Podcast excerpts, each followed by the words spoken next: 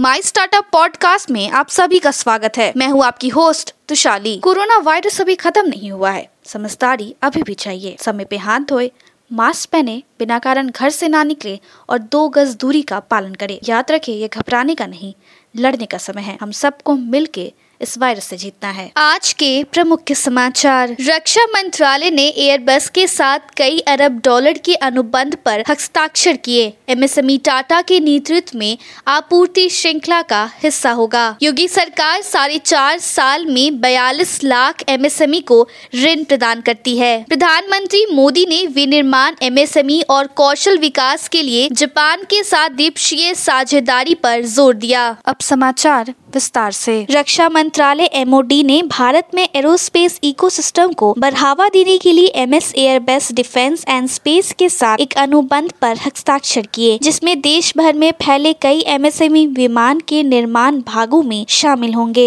उत्तर प्रदेश ने ऋण के प्रावधान के माध्यम से सूक्ष्म, लघु और मध्यम उद्यम एमएसएमई को बढ़ावा देने के मामले में देश में एक नया कीर्तिमान स्थापित किया है। इस साल एक अप्रैल से 21 सितंबर के बीच एक लाख चौवन हज़ार छह सौ इक्यानवे लोगों ने ग्यारह हज़ार सात सौ दो दशमलव तीन सात करोड़ रुपए का कर्ज लिया। प्रधानमंत्री नरेंद्र मोदी ने 23 सितंबर 2021 क्वाड लीडर समिट के दौरान वॉशिंगटन डीसी में जापानी प्रधानमंत्री शुगा योशी से मुलाकात की, जिसमें विनिर्माण, एमएसएमई और कौशल विकास में द्वीपक्षीय साझेदारी विकसित करने की आवश्यकताओं को रेखांकित किया गया। इंडोनेशिया के हाउस स्पीकर पुआन महारानी ने ज़ोर दे के कहा है कि सूक्ष्म, लघु और मध्यम उद्यम एमएसएमई में डिजिटल परिवर्तन के तवरक का समर्थन करना इंडोनेशिया की आर्थिक रीढ़ को मज़बूत करने में मदद करने के बराबर है। औद्योगिक विकास और अनुसंधान विभाग डीआरडीओ के माध्यम से जिला स्तर पे लघु और मध्यम उद्यम एसएमई उत्पाद केंद्रों की स्थापना से सभा में एसएमई क्षेत्रों को विकसित करने में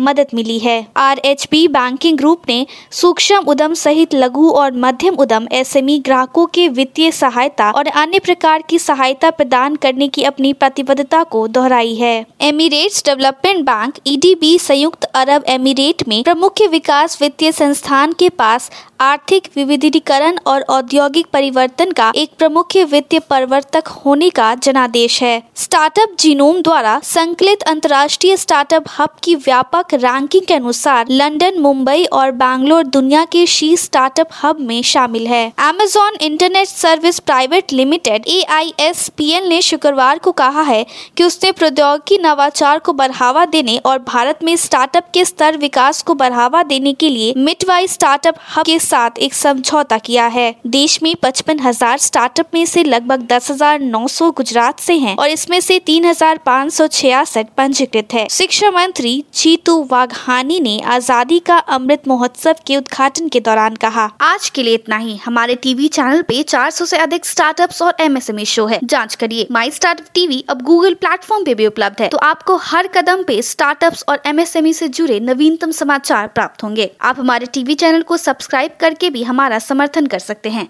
और घंटी के आइकॉन को दबाना ना भूलें। आप हमें को फेसबुक ट्विटर इंस्टाग्राम लिंक्डइन पर भी फॉलो कर सकते हैं। या हमारी वेबसाइट www.mystartuptv.in पे जा सकते हैं। सुनने के लिए धन्यवाद।